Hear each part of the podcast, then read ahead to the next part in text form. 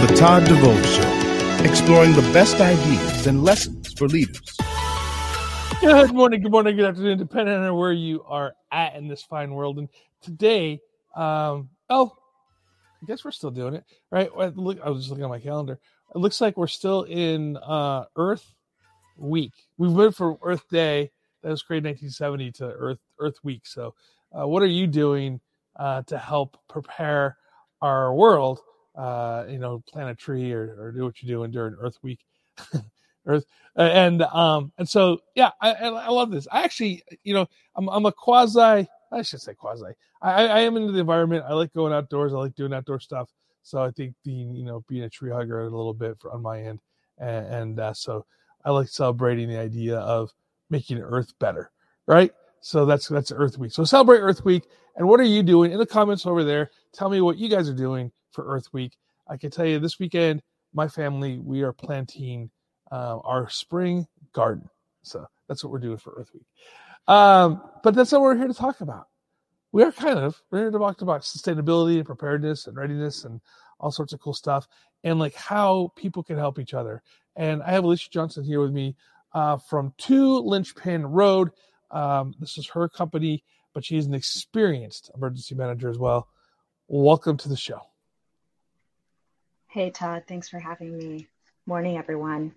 I'm West Coast, so it is morning here. It is morning. Yeah, West Coast yeah. here. Yeah, just waking up, drinking my coffee, and like I say, you know, I, I sometimes I wish that we could like have like a pre-show where people could tune in because some of the conversations that we have prior to the show are are, are fun. We are having a great conversation just about food sustainability and preparedness and stuff, and uh, you, you know, uh, it was a good conversation. We could continue that a little bit, but before we do that, I want to get into who you are and why you created your organization. So tell me your backstory. Sure. Yeah. So I um, started in emergency management in 2004, right after I graduated from college. I was one, uh, not with a degree in emergency management because in 04 there weren't any degrees in emergency management. Uh, mm-hmm. have a background in organizational communications and political science and really enjoyed risk communications when I was in college and uh, got into emergency management through the Chemical Stockpile Emergency Preparedness Program in Colorado. Uh, and now, which um, that program is closing out, and they're one of my one of my clients at Two Lynchpin Road. So super excited to be working with them again.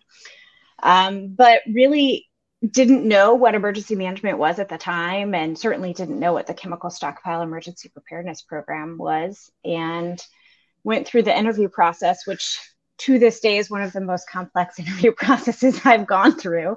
And remember uh, in the conversation, someone asking me what emergency management was.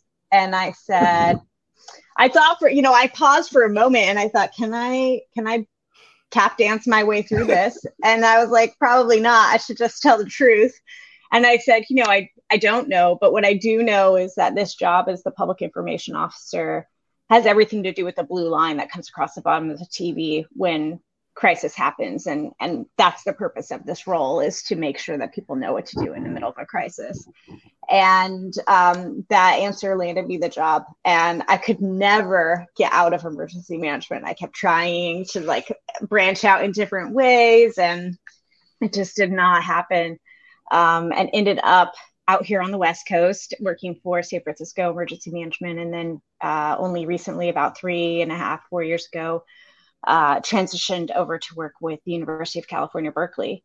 And then during the pandemic, decided that I had a little bit of extra time because we were working remotely and I'd start a consulting firm on the side. So right yeah of course right everyone has extra time in in a pandemic um, and it, you know what what really struck me was that there are organizations private sector local governments um, women-owned businesses uh, those who are historically marginalized who need emergency management help mm. um, some know it some don't uh, but the importance of really just connecting with them and helping them build their business in a sustainable way so that when crisis occurs, whether that's a pandemic or otherwise, uh, they are resilient and have the capacity to continue to help themselves and help their communities. Yeah, when I did my, I got my same with you. I, I did public or emergency management didn't exist in any way. Um, maybe it did somewhere, but not realistically where we could get to it uh, as, as a degree. And so I took public administration, and but I really wanted to focus on what I did as on emergency management side of things. And I did my my senior thesis on um uh, on the Northridge, uh, yeah, on the Northridge earthquake and the and the Whittier Narrows earthquake, and both of those. And what I did is I looked at who was affected, impacted. Uh, really kind of got my my interest in doing the social impacts of disaster realistically back then. And what I found is that private, small, women-owned businesses are the hardest hit and don't recover uh, from disasters. And normally it's because they're in the service industry, so they're doing things like, you know, beauty salons, hair salon, um, nail salons, uh, service industry, things like this, where if they can't get up and running within three, four days, they're never going to open their doors again. And I, I found that amazing, and I think that's something that we can do as as government um, to help those businesses open their doors quickly. And and uh, yeah. but that's that's that's one of the things. But having you out there helping these businesses prepare and think ahead uh, of what it is to be resilient to a disaster, I think is critical. And before the show started, we are talking about resiliency. What is your definition? Because I know it's a now it's a squishy word, which I'm kind of trying to move away from resiliency, but I'll tell you why in a second. But what is your definition of resiliency, and and what does it mean yeah. to organizations? It is a really squishy word, and you know, I first started in emergency management, and when you're in something, your your definition of the word is pretty crisp, right? Resilience is this. And I remember sitting on a plane once going to uh, uh, an exercise and uh, talking with my my seatmate who was probably i don't know 10 15 years older than me at the time and she worked in in education in k through 12 education and i was saying oh i'm i work in resilience uh, in, in regards to emergency she's like what she's like that's so interesting. I also work in resilience but it's related to education. And so and i thought oh wait resilience works in all these other fields. And i was like oh my god of course it does. But when you're in it you you kind of don't see that. So for me, the definition of resilience is the ability to bounce back quickly. Um, and that could be from a disaster or that could be from something else, right? It doesn't have to be from a crisis that you have some sort of ability for resilience and, and to, to um, to kind of just regain your commitment or your strength or your direction. It also doesn't have to be resilience as a business or an organization. It could be individual um, or, you know, daily, you know, we're exercising some form of resilience. So I think that's, you know, it's a pretty nebulous definition. As you said, it's kind of squishy. Um, but it's that idea that you're, you, you have thought ahead, you have a little bit of foresight and you have an idea of what that takes for you to, to be resilient and you're willing and able to look around for different elements of resilience so it might not manifest itself in the form that you think it will um, resilience might take the form of a loan in a disaster but it might also be a partnership that you weren't expecting mm. um, that kind of helps you pivot and and continue to uh, increase your capability and very quickly before before we talk a little bit more about resilience, I do want to say that you know one of the most surprising statistics for me globally is that women are more likely to die in a disaster than men. And I think that global statistic cascades down into um, historically marginalized uh, business owners as well, right? If you're more likely to be impacted, your business is also more likely to be impacted um, in a disaster. And that probably isn't necessarily a positive impact. And so knowing that going in that you're going to have an uphill battle and you're going to need all the strength and capacity and resilience uh, to succeed, I think is a huge part of of that emergency planning and that disaster preparedness. Absolutely. You know, I find that statistic always uh, interesting um, because looking at that and seeing like where where that is, and it it truly like I don't want to go too deep into it, but some of the nations that they're that that study uh, um, focused on, they really have some major major issues, uh, specifically with valuing the life of anybody who's not in the upper caste system and and yes. you know yeah. it's it's just a lot of issues there. But yeah, you're right. Uh, it just is a it's a sad statistic, and and it's get outside. Everybody, if you're in this business, get outside the of the United States for a little bit and see how things run, and then you'll you'll yeah you'll see a different appreciation for the world. When we and I, I, that's the other thing too is I actually worked with uh, an international humanitarian um, uh, group out of Canada uh, that were working um, with um, the, the, Islamic religion centered areas, and the interesting part about it was because they're they're out of Canada, um, because in the United States, really some areas like Myanmar stuff like we couldn't get into to help. Uh, working with them, they could they actually were able to open the doors, and they specifically focus on helping women in those mm-hmm. Islamic countries to be able to survive after disaster.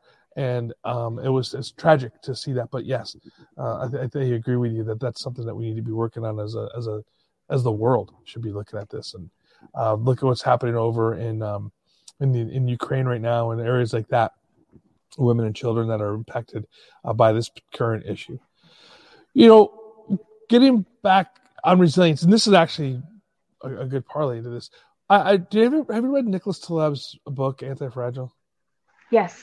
Yeah, I, I, really, I really want. Is there emergency using... manager who hasn't read that book? If you haven't, you have you absolutely must read it. It's required reading for this world for this industry in the 21st century. I would love to move to that model. I'd love to move the idea of you know because he said okay robustness and and, and resilience they're not defined enough to what he was talking about. So he coined the term anti-fragile. And I'm like, holy smoke, that you're absolutely right. And how do we create the anti-fragile community? You know, like I know you're working on some of that stuff, and like, what does it mean? Like, I think that's a more more concrete word than than resilience. Yes, I I absolutely agree. I think you know one of the first steps towards creating that anti-fragile element is one understanding it and and also I think understanding the network in which you operate, right? A lot of times, um, in my background in local government, w- we often would would say, okay, we can handle X, Y, and Z, like we can do all of these things. And then there was a certain element where you're like, well, we're not the expert in logistics.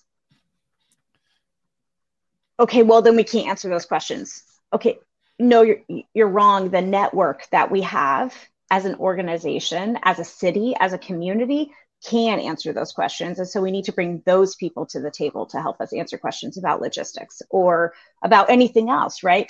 Um, and we saw that model kind of develop during COVID, where we were really pushing private sector for innovation in relationship to vaccine development. Could we have pushed other parts of our community as well for more innovation in response to disaster and um, capacities absolutely. And i think that's where it really becomes emergency management as a more holistic approach and using that element of foresight and saying look we know bad things are going to happen. We have to acknowledge that and be comfortable with saying we are a community that is at risk and or we're an organization that is at risk. Every organization is. We are not flawless. We are not um, even incredibly large organizations have risk they have entire divisions dedicated to risk. Probably the bigger you are, the more risk you have. Um, but we also have the capacity to build, you know, strong networks to help us overcome that and to help us become more anti-fragile. You don't you don't become anti-fragile alone. Right. And I think that is a huge part of whether you're a community or an organization, um, a small business or a large business recognizing that you have dependencies and the only way you become less you know less uh, have less risk is through you know strengthening those vulnerabilities and strengthening those dependencies maybe you own them maybe somebody else does but having those conversations is really vital and, and there's there's two things in that. One is going back to the resilient definition, and I like using the the ecology definition of where an organism, um, not alone, but in the ecosystem is able to re, to bounce back uh, from stressors that are put on it. And and I think I think that what we miss a lot of times and, and is that is the ecosystem, right? And our ecosystem, yeah. if we call that our community, and you know, before the show, we're talking about how like you know I'm prepared. Uh, you know, I've been in this business for a long time. I know what to do. I've taken my own gospel, if you will, as I preach it out to to the residents that, that I that I work with, you know, through certain programs and stuff. And my home is prepared for a disaster. If my home stands and it doesn't burn down, I'm gonna be okay for a little bit, not not for years. I'm, I don't, I don't have like a bunker or anything like that. But you know, uh, on the other side of it, though, you know, is your neighbor prepared? Right, and that's really an important question because, like, you know, either two things are going to happen. One is you're going to build a bunker literally around your house and you're gonna like ah no one can come through my castle doors and, you, that's not sustainable right? Or you're gonna have to start helping your community you, you know as mm-hmm. as well. And, and, so you have to get out of that mindset as a as a resident right? Even as a business that i'm circling my my wagons around my business and my my city or my my whatever and i'm keep, keeping my footballs here and i'm only playing with my with my tribe right? Um you know, we're talking about the idea that there are some businesses that failed during COVID, right? Just, I mean, shut down. Uh, and others expanded and, and thrived uh, during this during this period. Um, they found ways to work around uh, the issues. You know, is it the attitude of the organization um, that that does that, or is it luck i mean what do you think? What's your, your what's your professional opinion of like why these businesses or or, or individuals did better during uh, this crisis than others? I think that's such a great question. I you know the i want to see some research on that. I have thoughts right? I i don't know the answer. Um if i had to guess i would say foresight played a huge role in that. Not necessarily we saw the pandemic coming although if you were paying attention to the news, you did see something coming, right?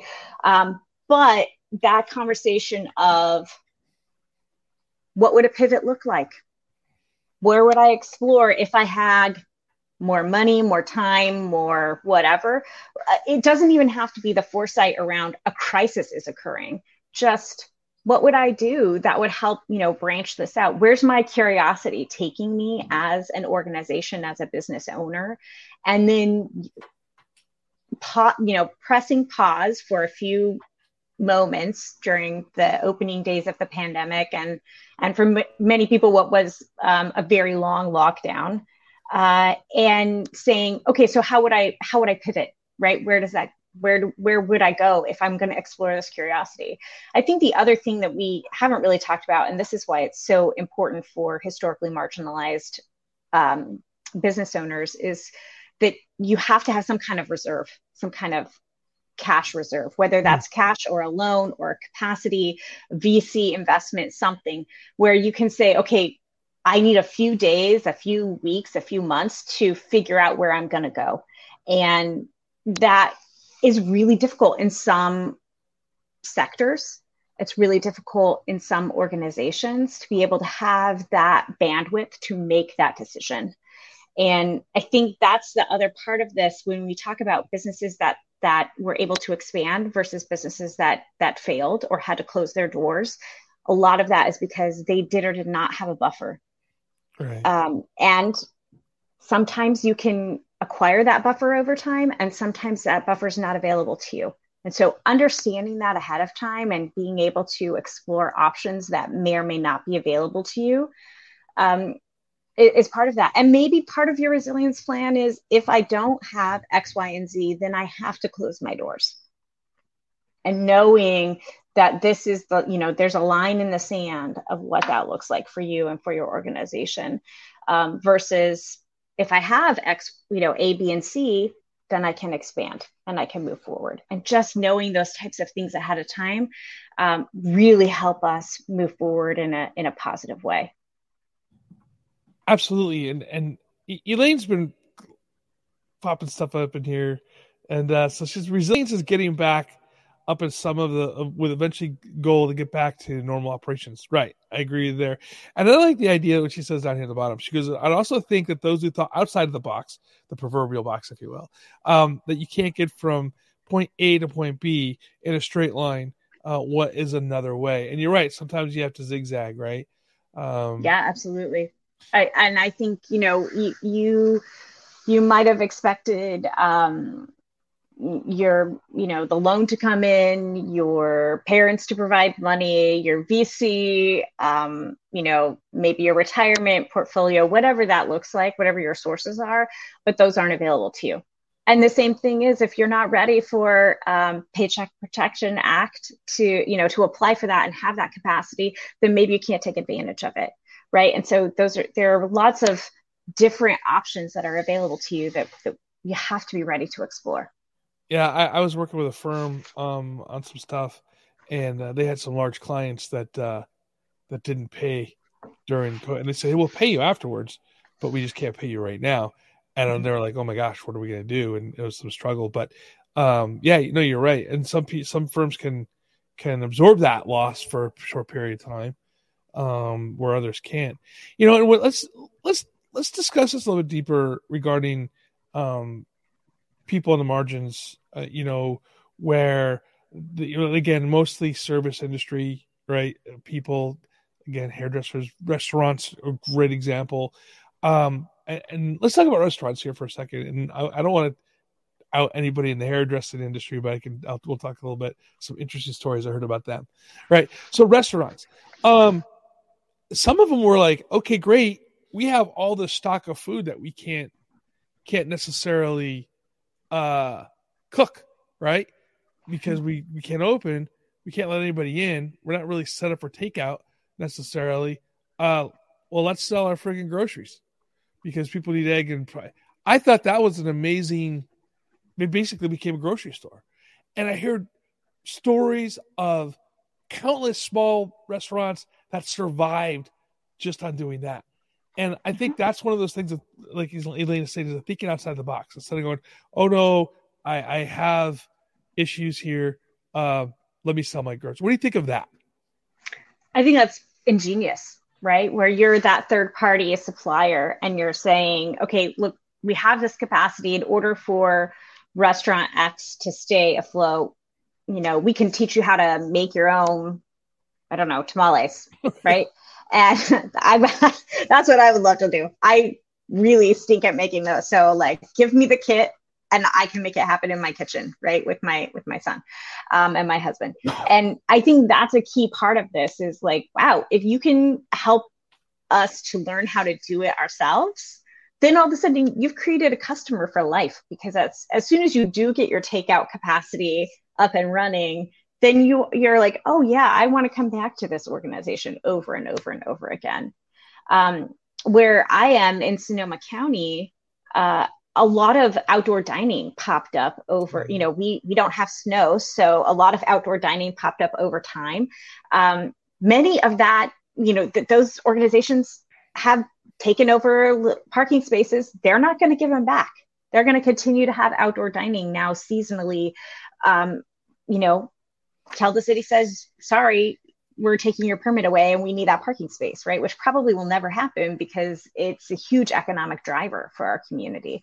So I think it's been really interesting to, to me to see how especially food organizations have been able to pivot and to um, grow their their capacity over time. Now, initially, that's not growth. That's just trying to catch yourself up. Um, right? Like you're like, oh my gosh, I'm panicking. I don't know what I'm supposed to do. But I think, you know, long term, there is growth there. I, in regards to hair salons, I have heard of people, you know, hopping on TikTok or Instagram live and teaching or scheduling some sort of, hey, I'll give you a 30 minute tutorial on how to cut your bangs or how to cut your husband's hair or you know those types of things. So it's not necessary it's like more of a tutorial element than i'm going to cut your your hair myself right? And and having that kind of conversation ahead of time.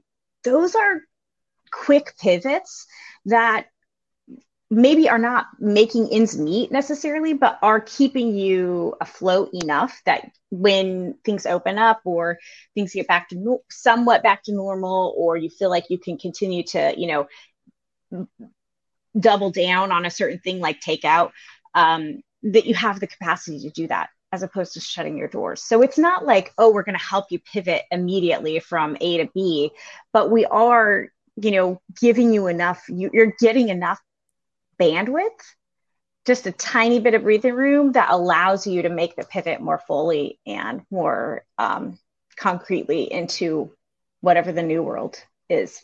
And that could be from pandemic or any other crisis. Right, right. You know about interesting to some of the hair salons? Um, I, I never thought in my mind, in my wildest dreams, if I was to like make a science fiction movie about an end of the world disaster, where I think that the uh, beauty salons and hairdressers and uh, whatnot would go to on a well, I guess a black market for lack of a better term. But um, like my mother in law's hairdresser um, said, we'll just come to your house. And you know, we in a laundry room where we have a floor that can withstand pressures of hair. yeah, easily vacuumed, etc. Yeah, easy, yeah, yeah, mm-hmm. right. Um, uh, yeah, they just okay, and she did her all of her stuff in there, and and I was like, all right, you know, use the sink, and you know, and so now even since then, um, you, you know, that she still comes to the house and cuts my mother in law's hair, you know, uh, and I, mm-hmm. I was like, that, that is a brilliant way to to keep you know go door to door right? I mean yeah it's no... the the house call version uh, like being a doctor making house calls. Yeah right, right? like yeah. I mean like and and and then there's another guy who i know that's that started a complete business over that and he called it uh the 911 barber and uh he uh, he goes and he goes to people's homes and cuts their hair. And and I'm like wow that's that's that's the thinking outside the box of being able to keep your business up and running uh, when you can't keep your I mean you got to pay your bills right you know, and, and people can't be shut down. And I, but I just like the idea that people are thinking outside that box of not going, well, okay, I got to shut my salon down now because I can't pay the rent, mm-hmm. right? Um, and, and John you know, in the chat just brought up um, a great Napa County, Sonoma County wine country example about people selling high quality wines from wine bars um, and and wines to go, right? Which is a huge it's there's a lot of wine here in in wine country and wine country all over the the U.S. as well, and not just wine, but other places too. Um, you can't get those uh, liquors and alcohols in a store because right. they're very specific to the winery or to the vineyard um, or to the the um, the you know the manufacturer. And so being able to have that um, kind of at your at your front door type of service, it's really incredible. Great example. Yeah, the, the, the uh, that is that is amazing, and uh, to be able to get those quality uh, wines that are normally only at the restaurants or only at those boutiques, uh, and and be able to get them in other places. That's a that was brilliant. Uh, actually, it was kind of weird that they were allowing alcohol. Uh, the I, I went into to a restaurant, got food, and ordered some drinks, and it was all to go, and it was like in a sippy cup, right? Like like a alcohol. I'm like driving down the road with two cups of op- basically open container alcohol sitting in my in my coffee cup holders in my car, and I'm like, this is surreal that, that I can do this. You yeah, the uh, we have a bar at our corner uh, where we live, and just down the street, about a block away. Um, and they were, you know, it was like punch bowls to go, basically. I was like, wow, that's that's a lot of alcohol to be running around in your car uh, while you temporarily get home. So, yeah, it's it's interesting to see the models that people have come up with. And I think what will be even more interesting is into this year and next year, as the pandemic becomes more normalized, um, what sticks around? Right. Right. Where where where do we continue to see organizations and businesses um, find a model that sticks and that they they again double down on and continue to move forward with. Um, and and you know where do where where do legal requirements change and um, kind of help us continue to develop new ways of reaching customers and and um, increasing our capacities as businesses? In the comments, some people are talking about how in certain areas of the country, driving around with alcohol in your car is normal. Okay, you guys. I was thinking about New Orleans. I was like, oh, that sounds like New Orleans, but um, but yeah, another place is not so not so common. I, I, get walking through Vegas with beers in your hands. That's that's common, but just driving around with the sippy cup full of beer in my car was a little kind of like you know if you pick it up and drink it like a soda, you're gonna. Uh, anyway, um, I, I, love the fact that uh, the people in this industry can find the humor in in uh, bad times, and I think it keeps us sane. Uh, that's for sure. I I, I want to ask you this one last question. We're really close to the end here, uh, but real quick, how how are you working um, with uh, people and, and, organizations that are on the margins, and what do you do specifically for them to keep them prepared uh, for um, for to keep business open and whatnot during a disaster? Yeah, um, I walk organizations through a three part framework that really focuses on the people, the place, whether that's physical or virtual. Places uh, still a pertinent um, part of your preparedness, and uh, the process how you do business. Um, going into each one of those elements a little bit deeper and talking about what does preparedness look like and feel like for each organization in those three areas, and then building a plan that's that's not you know a 300 page plan but something that's really tight and actionable so that it can easily be deployed and also built to pivot so when you develop something and you run it through a testing process or an exercise process, as we call in the industry, and um, then you you see where the the point you know the pieces are that need to be adjusted or where you might have some de- some dependencies you didn't know about, uh, and really moving that forward and then allowing that kind of plan to be shared actively um, and really become integral to your organization as you move forward. So it's about having those kind of deeper conversations, not panicking about what crisis looks like or feels like in your in your organization, um, but really rooting into the things that are most important to keeping your industry, uh, your organization, your business afloat, people, process, and place. Thank you so much for your time today, Alicia. Um, for people trying to uh, find her, her information is in the in the show notes below, um, and then you can always find her at her website, which is uh, twolynchpinroad.com. Uh, and love to have you on the show again and continue this conversation. Thanks, Todd. Have a great day, everyone. Bye. Bye bye. Everybody, thank you so much for spending time with us this morning. And and it's great conversation and it goes way too by way too fast. But like I said, please please check her out. It's, it's Road. Uh, a lot of great information there. Working with some wonderful organizations, and I'm looking forward to to building more uh, with with Alicia in the coming months. Uh, until next time, everybody, please stay safe and stay hydrated. Follow us on. Oh yeah, I forgot to tell you. Follow us on our social media: LinkedIn, Facebook, YouTube, and also we're going to be doing Bullhorn. Bullhorn. Go to bullhorn.fm. Uh, register today follow us there. We're going to be switching over to that platform uh, for doing some live stuff and more interactive uh, timing. So Brian would kill me if I didn't do that. Until next time, stay safe and stay hydrated.